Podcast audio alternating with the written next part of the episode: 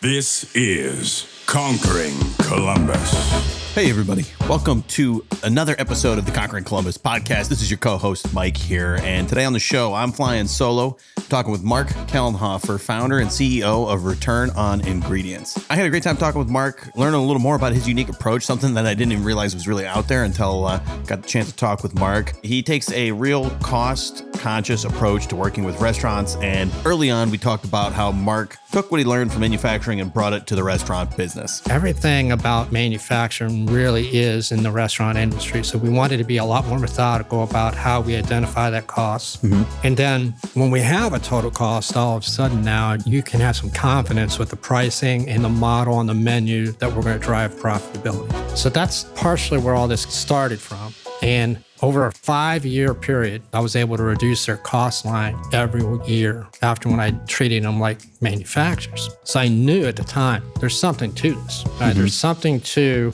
the approach even though I manage our accounting it's not a new approach, right. it's new to the industry. Later, we talk about how this cost control strategy that Mark has developed and helped hundreds of restaurants implement can also be applied anywhere food is served or manufactured. This concept applies anywhere where food's being manufactured. It could be a hotel, it could be a cruise ship, it could be a ballpark, it could be a school, mm-hmm. it could be a microbrewery, a distillery, it could be anything, right? As long as there's recipes, this concept of cost control works. So we started getting into microbreweries because microbreweries have brewmasters that are no different than culinarians, right? They got a lot of pride, a lot of emotion, but maybe they don't always have the numbers behind them. We wrap up talking about some advice for anyone who's thinking about becoming or even is currently an entrepreneur. The good entrepreneurs really know when to ask for help because you can't be good at everything. I know that when you start out a business, you want to do everything, your hands are on everything, but at some point you're going to find out I'm not that good, you know, and maybe I need to find another company to help me really grow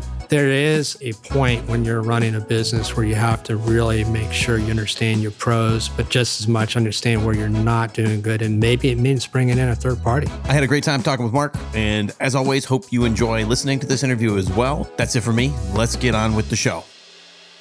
Hey, everybody. Welcome to another episode of the Conquering Columbus podcast. This is your co host, Mike, here. And today, flying solo, Josh got stuck at home. Someone next door to him is actually uh, working on the house, and they dug a six foot pit where his car needs to go through to get out. And they said it'd be done in time. It wasn't done in time. So you got me. Hope everybody's having a great week. It is uh, currently Thursday, and really excited to be talking to a guest that wasn't even aware that his business was a thing. But as I got into reading about it, it seemed pretty interesting, and I'm excited to learn a little more about it. So today on the show, we've got Mark Kelnhofer. He's CEO of Return on Ingredients. And Mark is a CFBE, CTA, MBA president and CEO. And Return on Ingredients has more than 20 years of experience in bottom line boosting accounting. He spent 20 plus years in managerial cost accounting, refining his methods, including seven years in restaurant cost management. And when these two areas of expertise are combined, his one of a kind methodology was born. Mark holds a master's degree in business administration and a bachelor's in arts, majoring in accounting and business administration from Ohio Dominican University in Columbus, Ohio. He is also a certified food and beverage executive through the American Hotel and Lodging Educational Institute, as well as the certified tourism ambassador through the Tourism Ambassador Institute, and a certified bourbon steward through the Stave and Thief Society. And he's currently, as well, a lecturer at the Ohio State University Hospitality Management Program, as well as an adjunct faculty member at Georgetown University's Masters in Global Hospitality Leadership Program. And now that I've got that intro out of the way, it's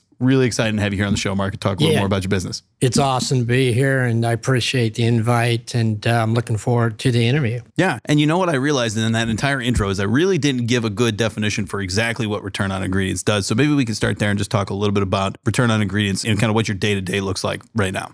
Yeah, so maybe I should talk first about how it actually got started because I think mm-hmm. that's and and maybe even further back, you know, your story and kind of how you yeah, got to where you are right now. So you know, I got out of college and went into managerial cost accounting. So I actually went into industry and manufacturing for about a decade, and then I got into restaurants in 2002. I was hired by Bravo Brio Restaurant Group here in town and one of the things I found out very quickly was that they did not have a clue what the cost of their product was. So, you know, back in the industry, the manufacturing component that I was with, my God, we were so analytical. We knew every single number, you know, when we talk about raw materials, labor, overhead, and we made sure, regardless, that we were going to make some money, right? Mm-hmm.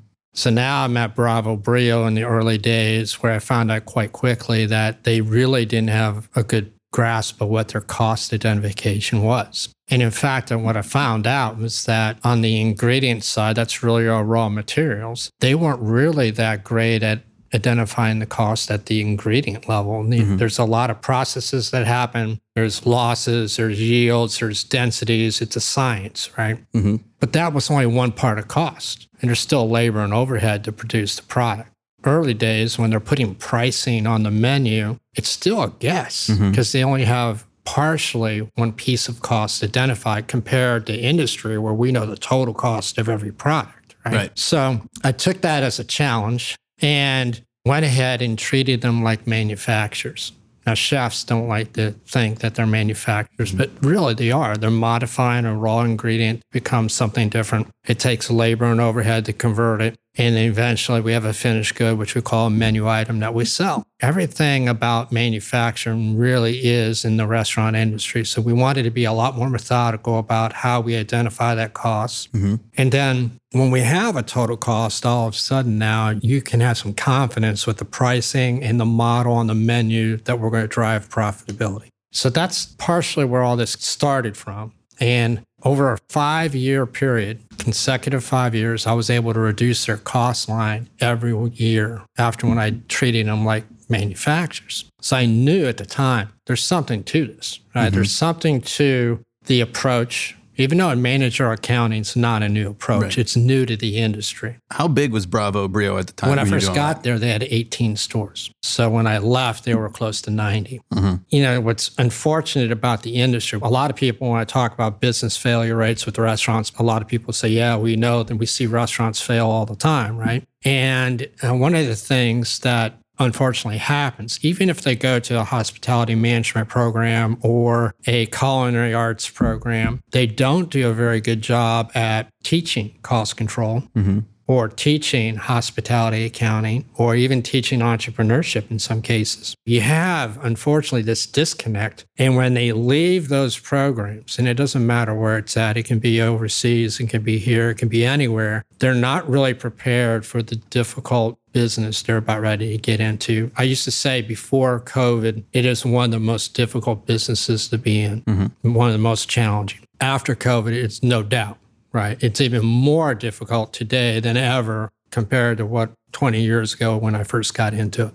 Sure. I mean, I can't even imagine. I work in a software company. We don't have any ingredients, right? Our cost of goods sold is simply, you know, the development team and our customer success team. That's it, mm. right? It makes it really simple. The accounting's easy to follow. Uh, if you had the number of ingredients they possibly go into a menu item and then take into account that, hey, maybe this chef uses a little more, this chef uses a little less, and suddenly you have no idea how much you're going to be using on a regular basis and how much actually went into food tonight. Right. And there's portion controls you can use to get the consistency there. Mm-hmm. And I'm actually very big on using, you know, tablespoon, teaspoon, cups, spoodles, whatever they have, scoops to help with the portion control. But you also need to understand that everything that goes into those utensils is not a fluid measurement. So a cup is a fluid measurement right? Mm-hmm. It's eight fluid ounces. But if you put a basil leaves in it, you don't have eight ounces of basil right. leaves, right? So there is a science to it and there's complexity to it as well because of that. And on top of that, a lot of things we process have losses. So when I go into a restaurant, a lot of times what I'll find is there's a lot of processes that go undocumented. The details aren't there. They're not accounting for losses and mm-hmm. densities mm-hmm. properly. And in some cases, maybe they're guessing at the weights, but in majority of the time, their costs that they develop for their product is just their attempt on ingredients only. And it's understated because they haven't accounted for everything. So if that piece is understated, what do you think the profit is?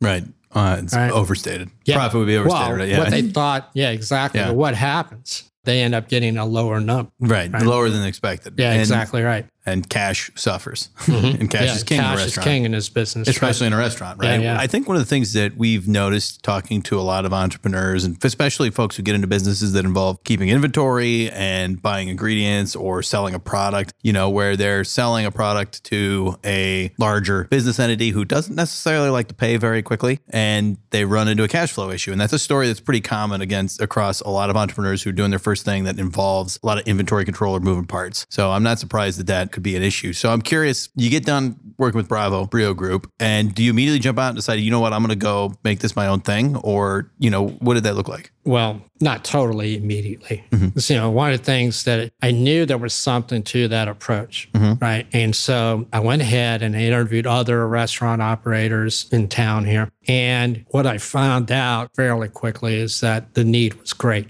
Mm-hmm. Almost everywhere I went, I could tell that they had greater need for greater controls, cost identification. The menu engineering process wasn't very formal at all they weren't making money or maybe not enough money. So I knew that there was a huge need. And on top of that, if you actually did the research on restaurant failure rates, they're high. So I know part of this is I think that if we create this concept of where we're much more methodical, we can help turn that failure rate around. Mm-hmm. I actually created return on ingredients in 2009.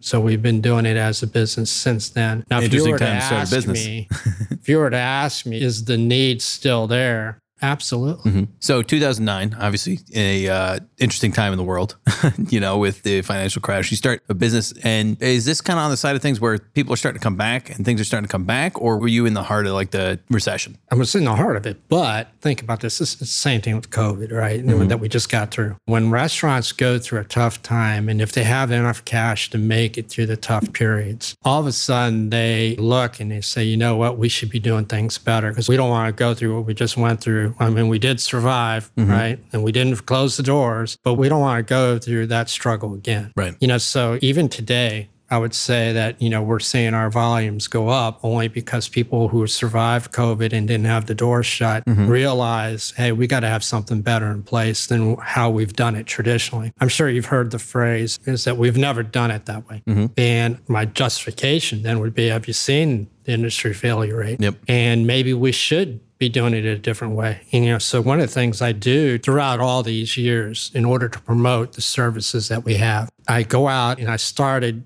speaking at trade shows. Mm-hmm. I wanted to be the authority of cost management at trade shows. So the first year I did it, I maybe landed three speaking gigs. Mm-hmm. The year before COVID, I was up to 35. So it is actually a great way to educate them about why they need to do this approach and going into complexity, but the benefits of doing it. And I call it educational marketing. I do it all the time. It's very effective. So when I'm speaking in front of a crowd, I've had many, either 100 people all the way up to 1,000 you know, at one time. If they're in front of me, I know they're a pre qualified lead, right? They need some help. They would not be in front of me waiting for me to talk about what I do mm-hmm. otherwise. So it's been a great way for lead generation, great way to create the relationships early. Getting them to commit sometimes takes some time, but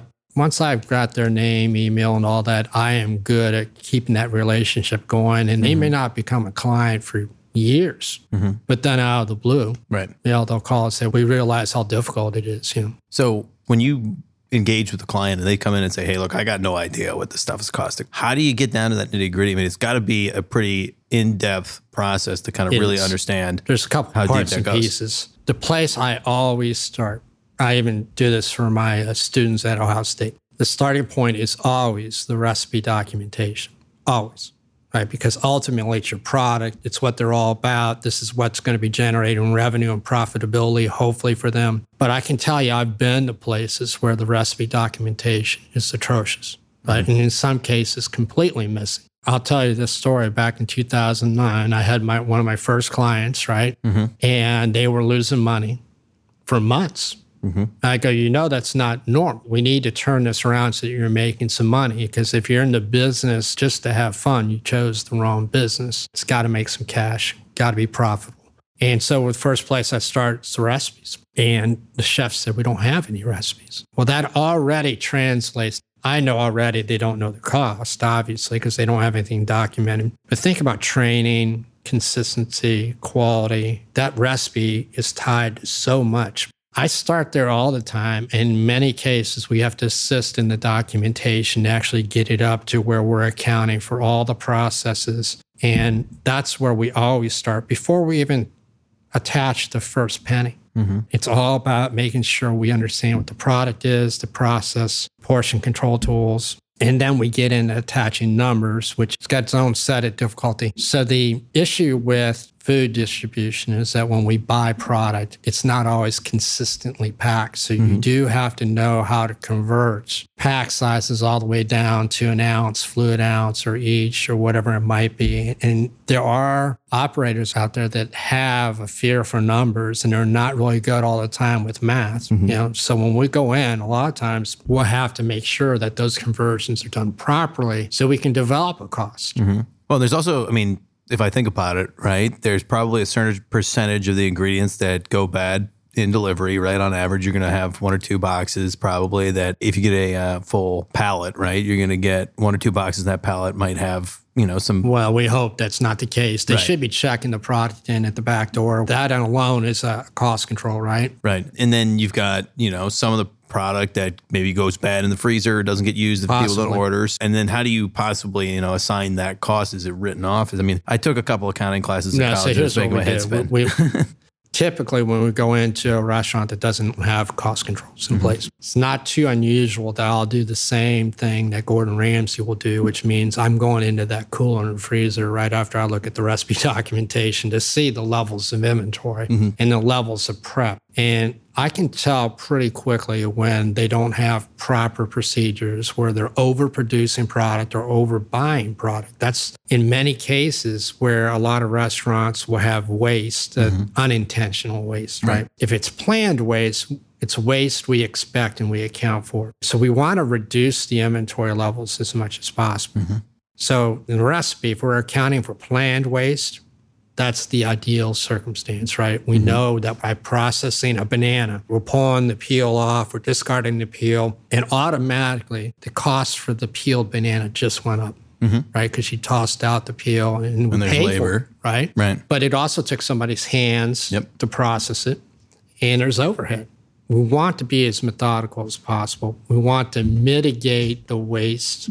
The way we do that, which is part of our engineering process, is that we want to try to limit the number of menu items they have to produce. Mm-hmm. Which means, have you ever gone to a restaurant and looked at the menu and it was so large you had no clue what to choose? Yeah. Right. You know who's someone who does this really, really well is Cameron Mitchell's restaurants. They almost never have too many items on them. Right? No. When you go sit down at a Cameron Mitchell joint, you're getting a menu and it's probably got six or seven entrees, some sandwiches, and the menu's never complicated. Right. And so what they did there is that they reduced the amount of purchased products for that menu. They also reduced the amount of prep they have to support that menu. So if you walked into their walk-in coolers and freezers, you wouldn't see a gross amount of inventory. And it mm-hmm. shouldn't be going to waste. They should be using it and rotating that product properly. Making different menu items with the same ingredients also increases that exactly. Cross yeah. cross utilization, exactly. So one of the things I do, and I tell my students this all the time, when you look at a menu, I want you to look at it a little bit differently. I want you to count the number of items. You know, at the beginning of the cost control class I got at Ohio State, they might laugh at that initially, and I go, "Well, no, let's take a look at it." You know, mm-hmm. so they'll bring in a menu. And there could be 80 items on a dinner menu. I'll say, let's think about this. You know, do you think that they're going to be able to execute those 80 items consistently with the same quality all the time? No right? And so one of the things we do is we uh, call it menu rationalization. We'll reduce the size of the menu. Now, sometimes that's tough to do when you have a culinary component. So we do have two things we have to be aware of. It's not only about the numbers, but it's also about the quality, flavor, presentation. And there's a lot of passion sometimes behind those dishes. Mm-hmm. We want to be smart, but we want to do it methodically where we're taking into account both. We never want to reduce quality, Right. right? But we do want to find ways where we can reduce costs, maybe by an alternative ingredient. Maybe it's uh, finding out maybe we can get a better product made for us versus making it in house, things like that. But if we want to bring in a high quality ingredient, we have to charge properly for it. Right. And so we have to identify that cost. Hey, everybody. Mike here. We're going to take a quick break to talk about one of our sponsors, One Columbus. And we are very excited to partner with One Columbus. They really, really share the same vision as us here at the Conquering Columbus podcast, which is uh, really building up the Columbus region to be one of the most prosperous regions in the United States. And One Columbus serves as the business location resource for companies across Central Ohio and around the world as those companies grow, innovate, and compete within the global economy. And they help us lead a regional growth strategy that develops and attracts the world's most competitive companies, it grows a highly adaptive workforce, and prepares our communities for the future, inspiring innovation across the board. Their mission really is just ensuring the Columbus region is a vibrant place to build businesses and careers. So, again, we really appreciate all of their support. You want to learn more about them, go check out their website, columbusregion.com. That's columbusregion.com. Thanks so much for tuning in. We'll be right back into the episode. So we talked about one leaky bucket, which is the ingredients and how they pick and pack and how they prepare those ingredients. But what are some other typical leaky buckets you see in your experience? Okay, so the two biggest overproduction, over ordering product. I mean, when you have too much inventory, if you think about it, in industry, we used to calculate inventory turns, which I like to do. Mm-hmm. I want to know how well the ingredients are actually turning and working for us. I want the cash not to be tied up in the inventory. And even worse, I don't want the cash to be thrown out in the dumpster. When we limit the amount of ingredients, we have a much more better chance to actually use and generate sales on those ingredients. So not only do I count menu items, I count the number of purchased products it takes mm-hmm. to support the menu, and I count the number of recipes. Okay. And I'd imagine that you'd, in an ideal scenario, you'd be turning over the last bit of inventory just before it goes bad. Yes. So have you ever heard of just in time? Just in time. Just in time is what restaurants should be using, mm-hmm. right? Mm-hmm. But they don't. Partially because maybe systems don't always give them a proper information to do that. But the right. other part is that if you're a chef, and this happens all the time, chefs never want to say no, mm-hmm. right? They don't want to say to a guest they're out of a product. And so one of the things that we did when I was Bravo is I said, that's great. But you know what I want you to do better? I want you to make smaller batches so that we are only producing closely to what we need for the day. And that's it. I don't want you to produce for the next three days. Mm-hmm. Because when you do that, the clock is ticking, right? right? And we have that chance of wasting it over time. Mm-hmm. So I wanted them to be very disciplined and produce what we need for the day to create as close as possible a just in time environment. That's where a lot of issues happen.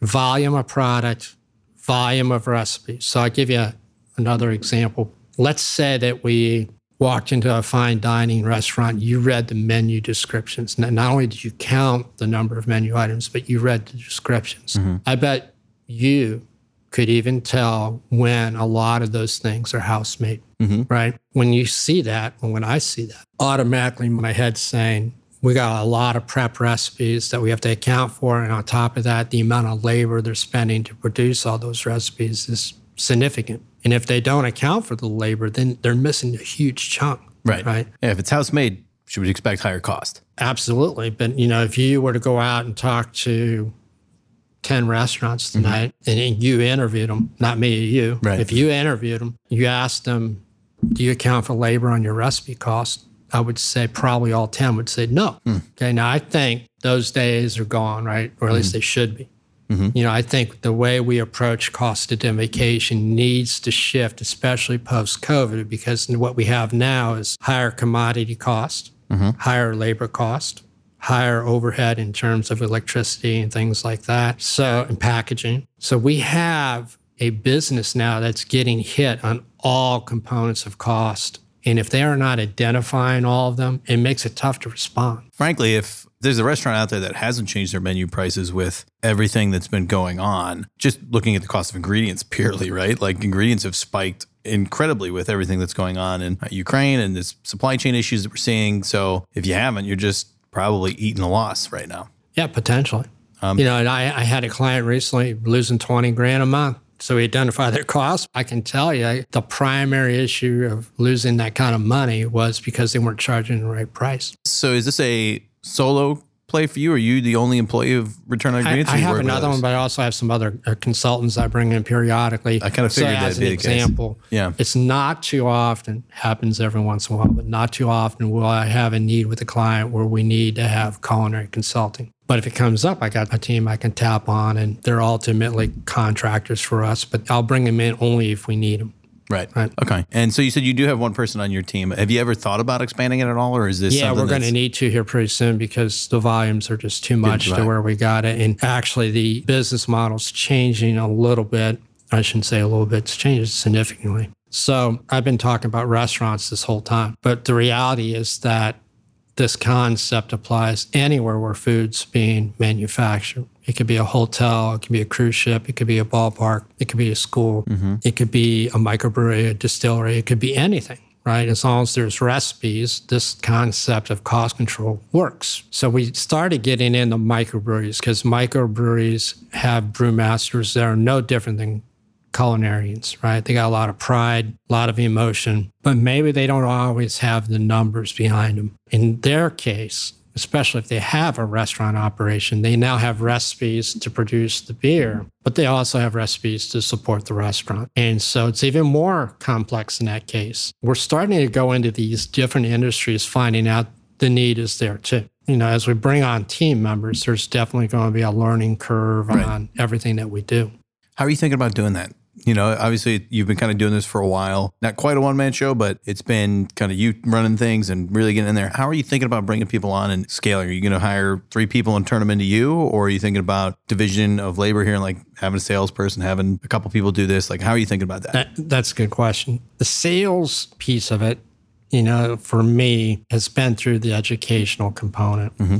But we really need somebody hired to work the leads. Let's say I go to a trade show and I work the trade show and I got 80 people in front of me. I get 80 business cards, right? I can't follow up on 80 business cards, mm-hmm. right? So I really need to have somebody in there to help with that sales process. Even though it takes a while to actually close an account, there's a lot of accounts there that we have potential to work with all over the nation. So when those circumstances happen, mm-hmm. I'm choosy about who I'm taking on as a client. I typically work with emerging chains or larger chains. Doesn't mean I'm not going to do a mom and pop, Right. but I like to get in there at an early stage where I can help them grow and expand and be profitable and successful. Doesn't mean that a one location can't. But if they already have three, it tells me, well, there's something here already. If they've opened up additional stores, I think we can help them grow faster. I think the sales side, we need somebody there. The other thing, believe it or not, that we got into doing is that we are, in some cases, handling the full menu changes for companies now. Hmm. So not only will we do the costing,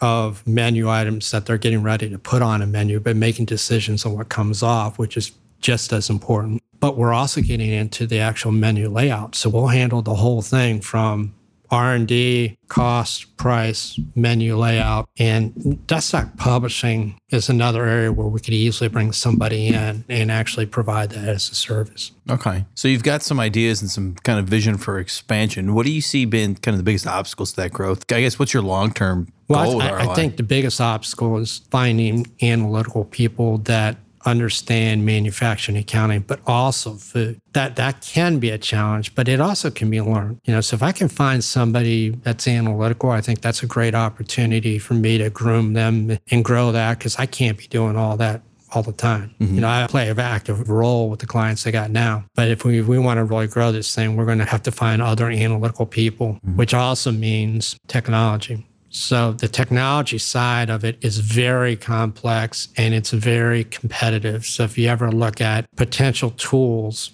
that restaurants use, that whole arena is very competitive.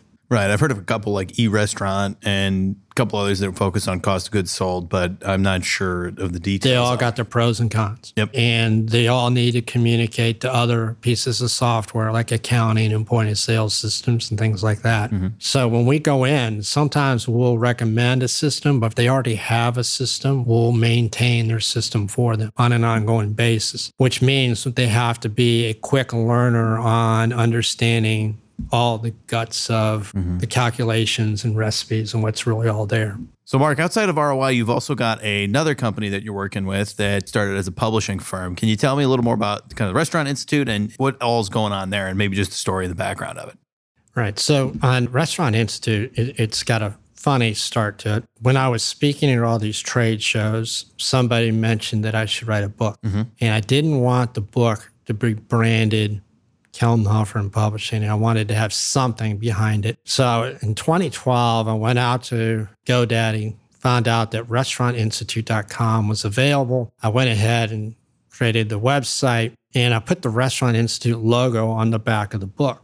So when I took this book to these trade shows, people that were in the crowd hearing mm-hmm. me speak would then, many cases, buy the book and they would look on the back of the book and see it was published by Restaurant Institute and they thought it was a national publisher, mm-hmm.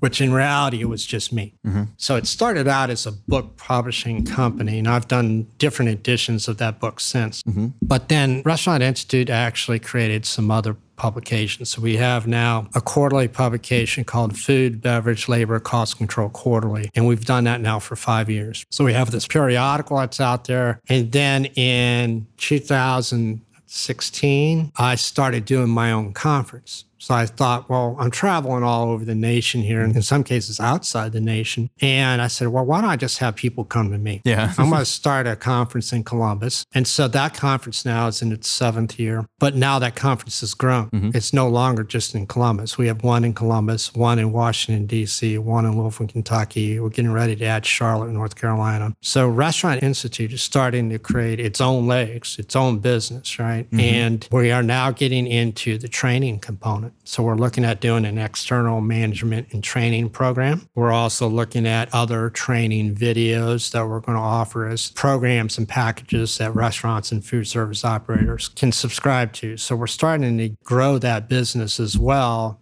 to the point where it's got its own legs, even though technically it was started to promote everything I was doing with return on ingredients. Yeah.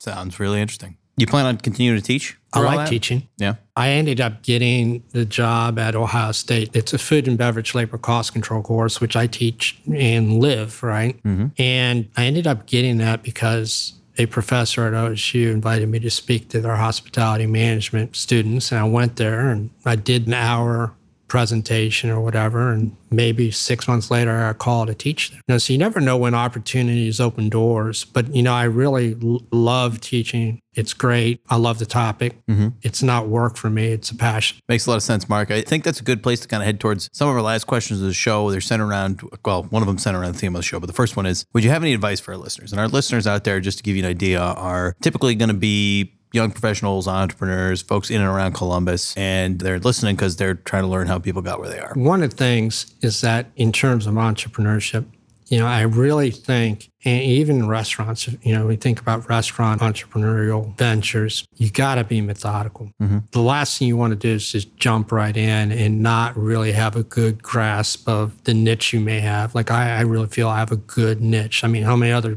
people do you know that do this? Mm-hmm. Not very many in the whole nation, right? Identifying a niche is really part of it. Methodical, thinking about everything methodically. But one of the things I tell when I go speak at trade shows, I say this all the time, you know, the good entrepreneurs really know when to ask for help because you can't be good at everything. I know that when you start out a business, you want to do everything, your hands are on everything, but at some point you're going to find out I'm not that good, you know, and maybe I need to find another company to help me really grow the company. Mm-hmm. There is a point when you're running a business where you have to really make sure you understand your pros, but just as much understand where you're not doing good. And maybe it means bringing in a third party. Mark, our last question of the show here at Conquering Columbus center around the theme on the show, which is live uncomfortably. And without telling you too much about why we chose that particular phrase for a show about entrepreneurs and leaders in and around Columbus, what do you think of when you hear it? How does it apply to your life and career?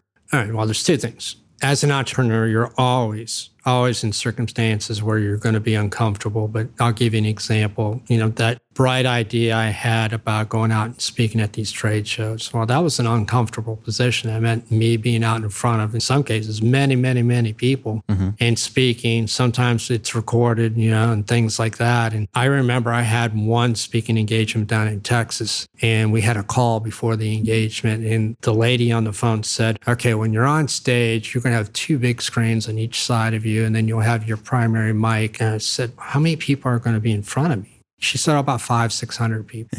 but over time, I got really good at it, mm-hmm. right? But yeah, I can tell you, those first few times I did it, totally uncomfortable. I may not have done the best mm-hmm. presentation, but over time, I really got it down pat. Yeah. So you run into those circumstances and they're going to happen. And every week, you're an entrepreneur. You're going to have good days, you're going to have bad days. It's part of the challenge. The important thing is just doing it. And I think that, I mean, I could tell you right now, if you went back and listened to some of our first podcast episodes, you're not going to hear the same quality that we've got today. So get out there, get it done. I like that advice. And Mark, it's been great talking to you. Really appreciate you coming in and sharing your story with us. Yeah, thanks for your time. Yeah, Conquerors, thanks so much for tuning in. If you enjoyed that interview with Mark, or if you're a restaurant and you want to learn more about return on ingredients, you should go to returnoningredients.com. Returnoningredients.com and check that link out or uh, reach out to us. We can put you in touch with Mark. And thanks so much for tuning in. If you want to hear more interviews just like this one, go ahead, hit that subscribe button on whatever podcast app you are listening on. We drop our episodes every Monday, so you'll never miss another one. Thanks so much for tuning in. Appreciate all your support. We'll talk to you next week.